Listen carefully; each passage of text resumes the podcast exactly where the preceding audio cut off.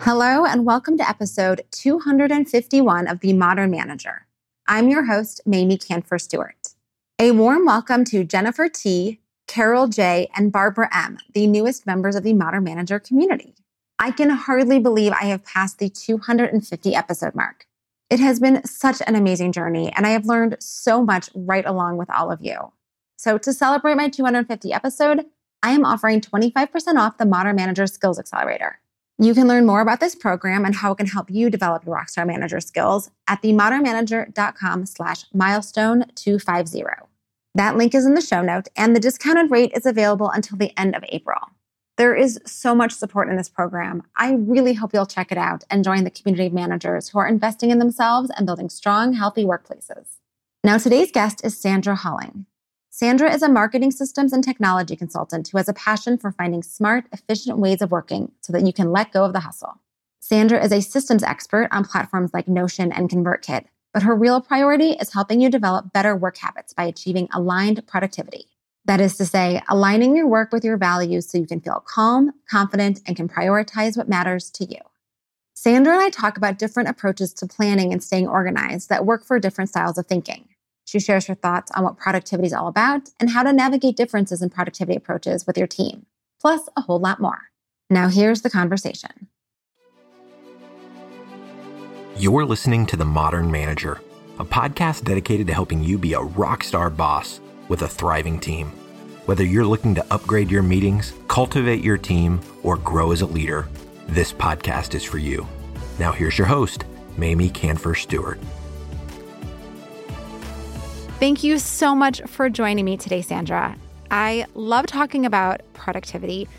And uh, this is just going to be another fun conversation where I get to learn from you about all your different approaches to productivity and different styles and different ways that teams and managers can be more productive in a healthy way. Thank you so much for having me, Mamie. I'm happy to be here. All right, let's start with the this kind of what I would call is like the productivity frenzy that sometimes happens where we just are so hard on ourselves because we just feel like we need to be productive every moment of the day. And we need our teams to be really focused and really productive because there's so much to do and the to do list never ends. And first of all, am I the only one who experiences this? And then secondly, you know, what why why do we do this to ourselves and you know what can we do to just start to like give ourselves a little bit of space when we think about what it means to be productive Sure. So you're definitely not the only one. I'm sure everyone listening has had a frenzied moment at some point in their career. So the reason I think we do this to ourselves is eh, there's a couple of pieces to it, but one in particular is that the way we think about work is actually coming from principles that have been in place for over 100 years at this point. Work and the pace of work have sort of evolved with technology obviously but the the day-to-day structure this 9 to 5 40 hour week that's coming from a totally different industry you know when henry ford designed the assembly line and most workers were doing repetitive tasks, the workday looked very different and it was possible to do eight hours of work. And now most of us do knowledge work, the things that humans are good at, like inferring information and getting consensus on things and deep focus, like creative type work, whether it's programming or writing copy or whatever it is those are the things that we do now. And it's very, very hard for us to do that for the amount of time that most of us have designed our work weeks to look like. Right.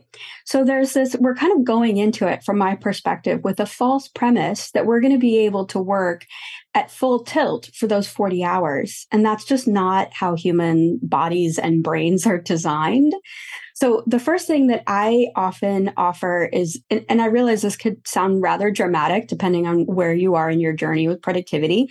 And that's on purpose because my goal is to invite a different perspective here and also to create permission to have a little bit more compassion around how you're breaking up your day and your week and being intentional about the different types of work that you're doing. So some social work where you're having meetings, some, you know, admin work where you're being air quote productive, but it might be low level in terms of intensity. And then other windows where you're doing that more intense knowledge based work. So, like being more intentional with how we break it up starts to create both when we're planning a more realistic expectation, but also when we're reviewing what we've done, it, it, creates space for us to see that all of those things are important. And what I find with my clients over and over again is that number one, they're not aware of all the things they're actually doing because they're moving so quickly from task to task to task. And a lot of the low hanging fruit that they do sort of automatically doesn't get counted in a way. And so then we end up just being even more hard on ourselves at the end of the day or the end of the week when it's not really necessary. Oh my gosh, you said like five things I want to I want to like pull pull I on. know. Go for it. All right. So first, it never I mean, I kind of like I knew the like Henry Ford story, but it never really occurred to me that we are just starting from a place of setting ourselves up for failure in the sense that we actually can't do eight hours of the kind of work that most of us are aiming to do. And I know when I use my planning app and it tells me I have like five and a half hours of tasks to get done today, I'm like, great, I can fill in like three more hours. And then inevitably, I don't get all eight hours of tasks mm-hmm. done because you just can't do it. And like taking a step back and saying, okay, maybe five hours is the right amount of tasks I should be scheduling in a day to give myself that space and calling that a win if I get five hours done. Like that just feels really big and a, a totally different paradigm of the way that we kind of consider a successful workday. So first I just want to like acknowledge we don't need to get 8 hours cuz maybe we just that's just not humanly possible.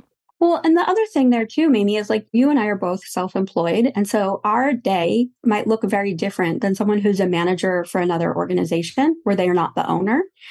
And so if you're like back in the day when we all went to an office, you know, pre pandemic, you're in the building for eight hours, maybe, but are you actually doing knowledge work for eight hours? No. Like that's just not what's happening. So that's another piece of the puzzle too. I think with entrepreneurs, we we bring with us our old corporate days if we if we ever worked in a regular office job and sort of apply that to our business.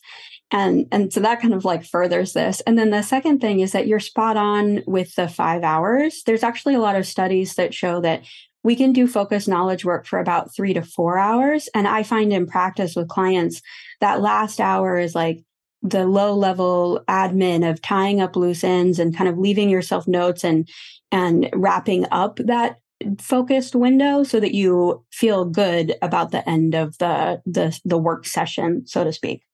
Yeah well and that's the, kind of the second point i wanted to pull out which is to acknowledge the things that we have accomplished and that yes sometimes they don't feel so great and we might overlook them like clearing out your inbox. But that actually is something to celebrate and to feel like success with because we did move forward, right? We are getting things done. Maybe it's not the like big project work, but to your point, keeping track of the many things that we're doing to keep our work on pace. Not all of those are going to be big, fun, creative, exciting projects. A lot of those are just the things you have to do every single day to get your job done.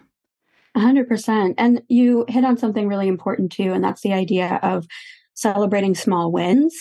And this is something I talk about all the time in my community because it's not something we're trained to do. But the reality is that big projects are made up of lots and lots of teeny tiny steps.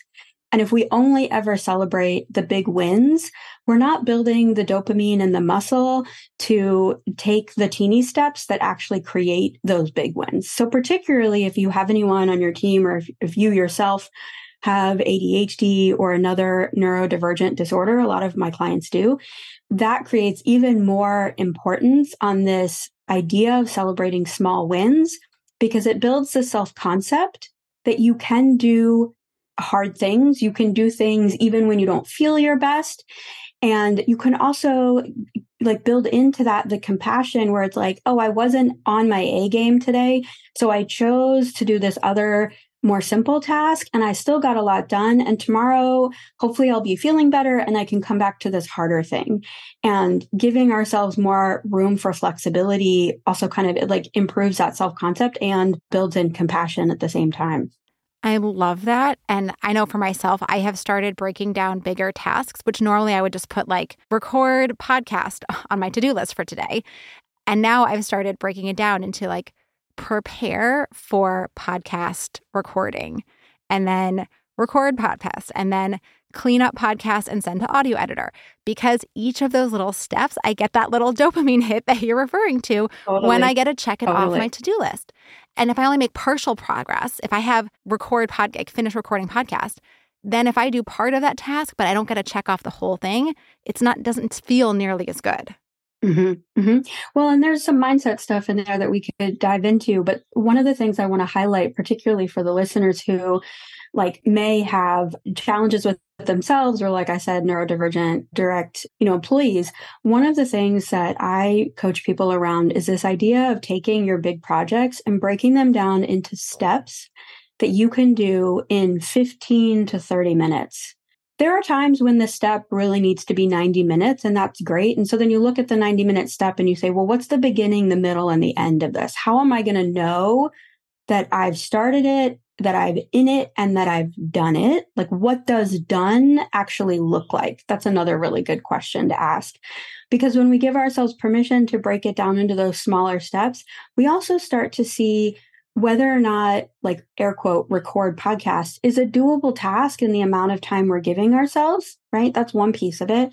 But the other piece is if like you break down this process of, of doing the podcast into a bunch a bunch of tiny steps. And then midway through you get interrupted by something. You don't lose your place in the same way if you've already done the planning work the executive function work of breaking it down in writing like not just in your head but out on a piece of paper or in a in an app of some kind. It allows you to jump right back in with a lot more ease. Oh i love that. It's just like taking the time to put it on paper so you can kind of follow your own roadmap. Amazing. Yeah, in our heads, we will just go in circles. Like I do it myself. I catch myself. Like I have to take my own medicine all the time on this. Like it, I'm a planner by nature. That's why I do this work. And I'll map things out in my head, but it's not the same as me sitting down and putting it all into Notion. Notion's my preferred productivity app. So breaking it down there, it's just a different, it's a different game when you can see it in air quote black and white. So let's talk a little bit about some different productivity styles or approaches because you mentioned you're a planner. I'm a list maker. There are like lots of different kind of mm-hmm. things that people like to do that help them stay productive or feel organized. And then there are some people who have different preferences and like hate lists or hate project management mm-hmm. tools or whatever. So, can you talk a little bit about different kinds of styles or comfort with different productivity approaches and yeah. techniques? Yeah. So, what I find more often than not is the people that dislike lists often have, if I can use this term, a slightly more feminine system. Like they tend to be more mind map people, if you will, as opposed to linear thinkers.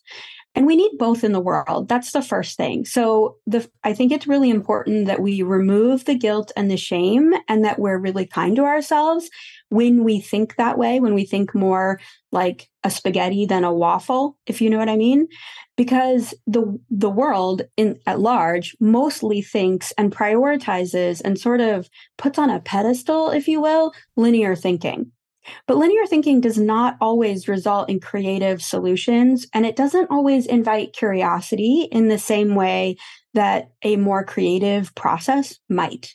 So I think the first step is like permission for you to plan however works for you. Like that's a huge piece because often what I find is the clients who don't think in the linear way, they tend to kind of almost like resist the idea of planning it all because their their nervous system and their mind does not respond to the rigidity that comes from linear planning in the same way that like my mind does. Like I'm a spreadsheet database person all day long, but that definitely definitely does not work for everyone. So realizing and not to just present the binary but i think there is kind of a binary at the top and then there are different options under the different categories so if you tend to be more of a relational thinker thinking in terms of mind maps can really be really great and sometimes just creating this permission will then allow those people to become list makers when they realize the list doesn't have to be air quote organized or chronological in the way someone else's list might be. Another thing that I've seen work really well for people is starting on a blank piece of paper and writing things that you want to do or need to do sort of around the edge. And by default, your brain is likely to start grouping them like with like. And then you can kind of start to create like little clouds of of pieces. And and the value of doing an exercise like that is it can start to help you chunk down, if you will, what it is that you're working on. And I think the challenge for the more relational thinkers is that they they can lose that flow and they can lose that satisfaction of being able to check things off because they are more inclined to maybe multitask or switch between things. And then because, you know, society doesn't support that way of thinking in the same way, they end up being hard on themselves when they're getting just as much done. So that's one thing I want to highlight. And then on the kind of more linear side of things, I think breaking things down, the chunking still matters, like grouping like with like. And then also the permission there is to like be more compassionate with yourself when your plan does not go the way you think it will. My adage is like, no plan survives contact with reality. So the more buffer we build into our plans, the more likely we are to have results with them. And for managers in particular, one thing that is can be very real is that there is sometimes a schedule that you have with your external client and a schedule that you have with your internal team. And they may not be the same. And your job as manager can be to hold both of those so that you know where the actual buffer is. Because there is truth that deadlines external deadlines motivate us in ways that other things just don't so it's like building in buffer and permission on a lot of sides i think is almost kind of the more important piece than the styles themselves. It's like permission to do whatever's working for you in the moment. And I guess that'll be the the last thing I'll say on this topic. It's just that it's not always the same like sometimes we get into our mind that like i'll do this to myself. I'm a spreadsheet person and a list maker and so that's always where i go first. But often if i'm feeling stuck on something if i allow myself to use a different tool like a mind map or a cloud or whatever it'll unlock some sort of creativity that I, or a new idea that i wasn't going to see by just going in this like chronological order. So it doesn't always have to be the same. Yeah and i feel like i'm the same way. Like my preference is definitely lists and kind of an organized system in that way and mind maps i like i want to love them but i just for whatever reason i i try to use them and my brain just doesn't think in that same way and so i'm i'm mm-hmm. have a lot mm-hmm. of empathy for people who are being told make lists write out gantt charts and they're sitting there going like i want to do this but my brain just doesn't work in this way and it's not mm-hmm. as comfortable and that like it's okay do whatever works for you. And also, yeah, there are times where I do brain dumps and then sort things and then put them into my list because that kind of very tactical, very tactile, using sticky notes and cloud clustering, like that kind of creative process works really well. And then I'll put it into whatever other system that works for me. So I like that you can be free with this and, and not judge yourself. Mm-hmm. So let's let's talk about this tension that can arise when you're what you want, or kind of your preferred style, doesn't necessarily match with the way your team members are are working. And and I feel like as a manager, this is something that I have noticed when I have team members who really like when we have our project plan with all of our dates laid out and all of the tasks and everything's assigned and it's all on Asana and we're just going. And then I have team members at other times where that's just like they get overwhelmed by looking at this massive long list of things to do, and it's very hard for them.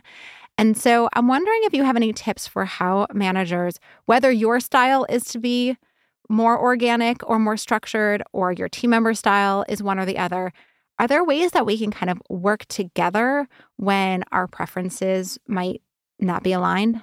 Yeah. So I think there's a couple of pieces.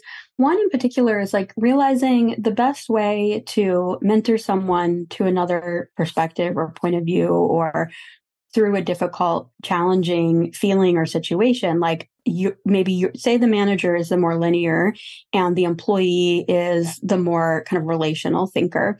It's number one is we have to meet them where they are right? If we try to force our version of, of truth on them, not only are they going to feel not heard and not listened to and not seen, but they're going to feel this like extra, that particular dynamic where the linear is attempting to air quote force the relational thinker to behave differently, they're going to feel a lot of restriction and resistance to that level of structure.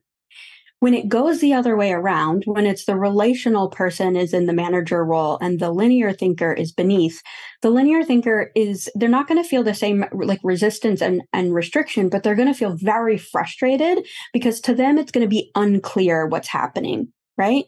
So I think it's important to see that it doesn't matter which way it goes and that neither is correct or better than the other. It's just that there is a difference.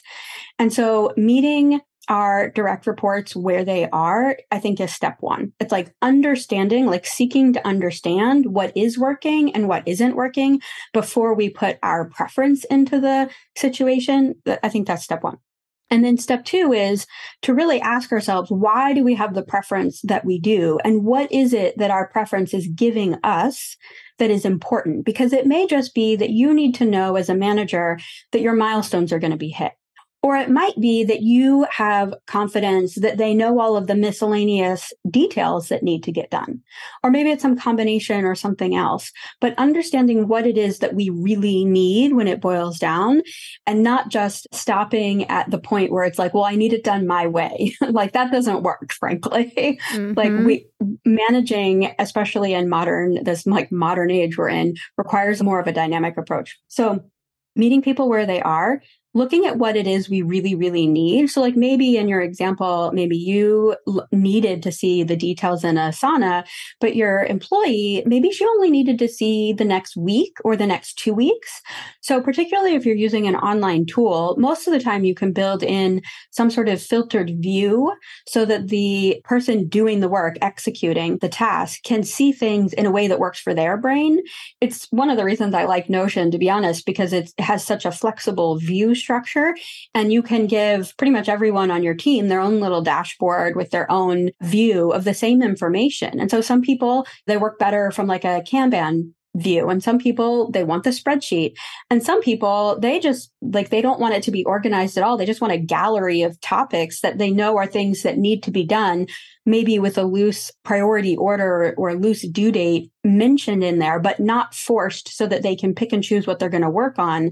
Because it's it's really shocking to those of us who are the more linear thinkers to watch someone who doesn't operate that way. And when we give them the flexibility to pick and choose and move things in and out of their daily task list that they're actually just like a bazillion times more effective in their role, both because they feel seen and heard and empowered, but also because they're we're working with the way their brain works. And we need these creative people on our teams. So empowering them to be their best selves is, I think, where it's at, frankly. It's so funny because it makes me think about the metaphor of having like a really clean home and everything in its place and knowing exactly where everything is and then walking into like someone else's home where everything is kind of all over and you're just like how do you find anything and but they know exactly where everything is that like mm-hmm. they don't see that as being messy they see it as being the way that facilitates their life and i feel like what you're yeah. saying is the same thing that trying to force someone to be organized in a particular way that doesn't work for them just creates friction and slows people down and lowers people's energy and makes them actually less efficient. And when you mm-hmm. work with the way that their brain works, even if you don't understand it and it doesn't make sense to you, and if you were trying it, it would feel really inefficient. For them, it's exactly what they need to be at their best. Yeah, right. And that's our goal as managers is to put people in the place where they can do their best work. Yes. All right. So let's talk about, as we're wrapping up here, productivity tools and and softwares since we kind of started going down this path and i feel like it's something that a lot of managers either use or have tried using or want to use. So you mentioned Notion as a great way to have a different view and kind of dynamic displays of information. Are there other tools or other things that managers should think about when they're considering bringing their whole team onto some sort of collective productivity tool? Yeah, so there's lots of tools out there. And I think the key really is actually getting kind of consensus on what the team really likes and looking at the different features that they have. So some that are I enjoy a lot. I think Monday.com is really great. Lots of people really enjoy Asana and Trello. They are not my favorite. And this is the thing. We all have personal preferences right? So, looking, one of the reasons I like Notion is because of the flexibility. It just creates that space to be more flexible with your team. Like, I can have my fancy timeline view, but I can also have really simple board views that I share with clients so that they don't get overwhelmed, but I can see all the moving pieces. Most tools these days have something along those lines, but it really is looking at what are the features that you feel like are going to work for you? And where does this tool fit into the overall picture of your business or your company? So like for some businesses, I think Airtable could be a better fit because it's more of a database. It's less designed to be a workflow management tool, so it has less features in that regard. But if you're managing a whole boatload of data, also, it could be the better in between tool. And then you have people in one system as opposed to multiple systems. So Airtable is, is one to consider. Notion works very similarly. I like it over Airtable because it has that blend between databases and actual pages where you have just prose, just written text, and those two things interact very smoothly in Notion. It's a very fluid experience.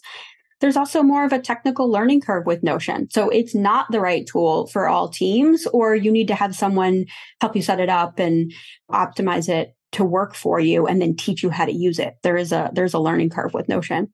Another one that's kind of new on the scene is called Smart Suite and it really is more of a workflow management tool. It works very similarly to Notion and Airtable, kind of a cross between the two in a way.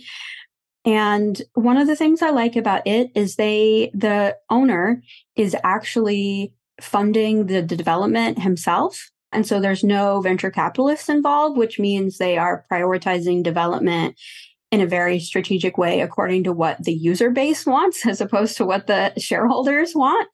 And so they're definitely one to keep your eye on.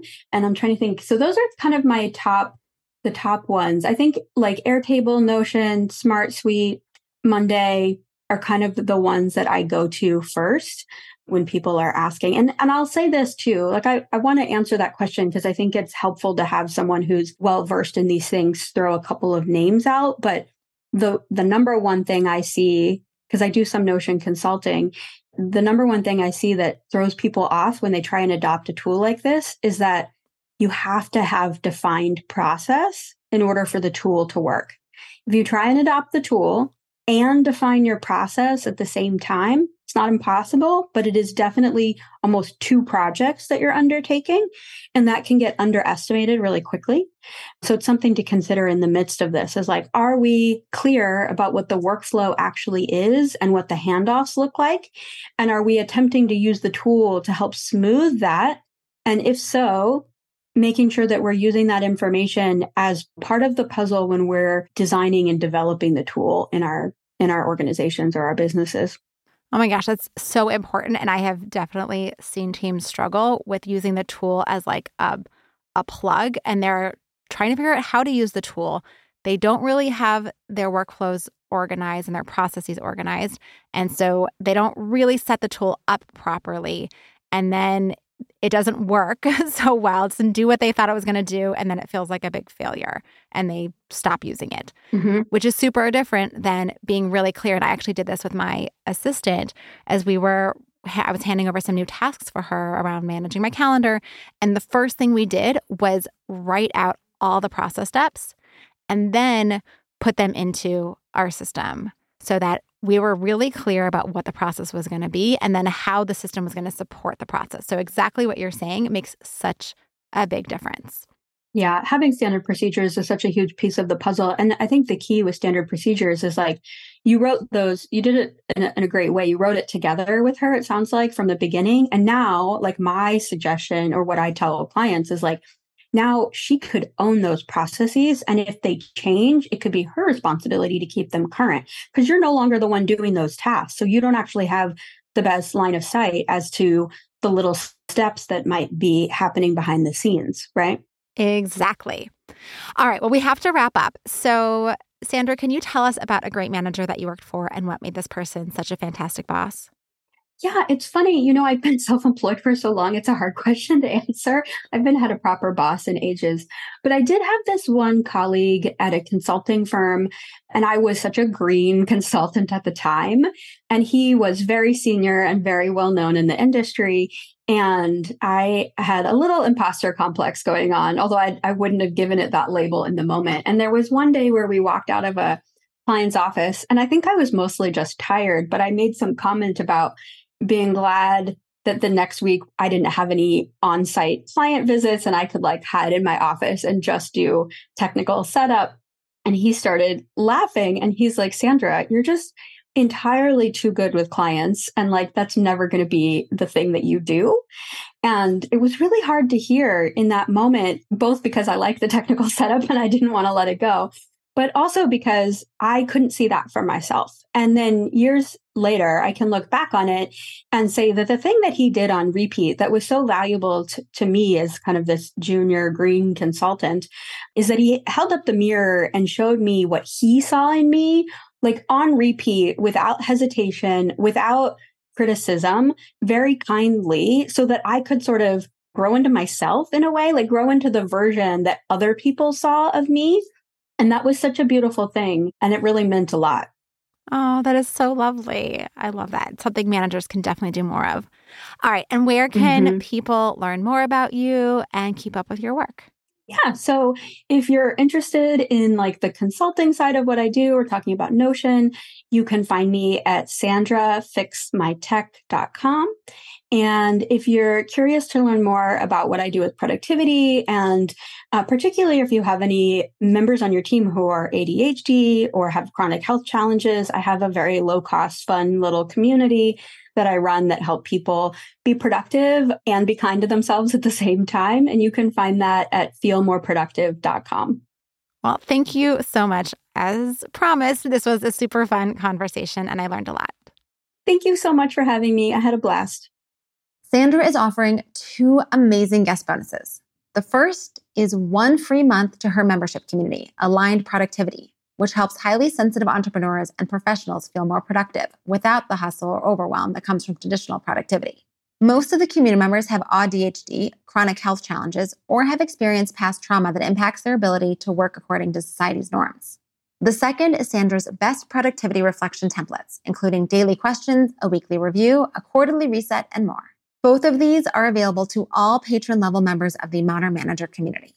To get these guest bonuses and many more, become a member at themodernmanager.com slash join. And if you work for a government or nonprofit agency, you get 20% off any membership level. Or join the Skills Accelerator, which includes a patron level membership. And if you do it now, you get 25% off until the end of April. Go to themodernmanager.com slash milestone 250 for details on the discount. All the links are in the show notes and they can be delivered to your inbox when you subscribe to my newsletter. Find that at themodernmanager.com. Thanks again for listening. Until next time. Meetings are one of the most critical components of healthy collaboration, and teams are at the heart of how we work. Meeteor helps you use your time in meetings productively, build healthy relationships with your colleagues, and move work forward. To learn how we do it, visit meeteor.com. That's M E E T E O R.com. You've been listening to The Modern Manager you're already becoming a rock star boss of a thriving team. I can tell.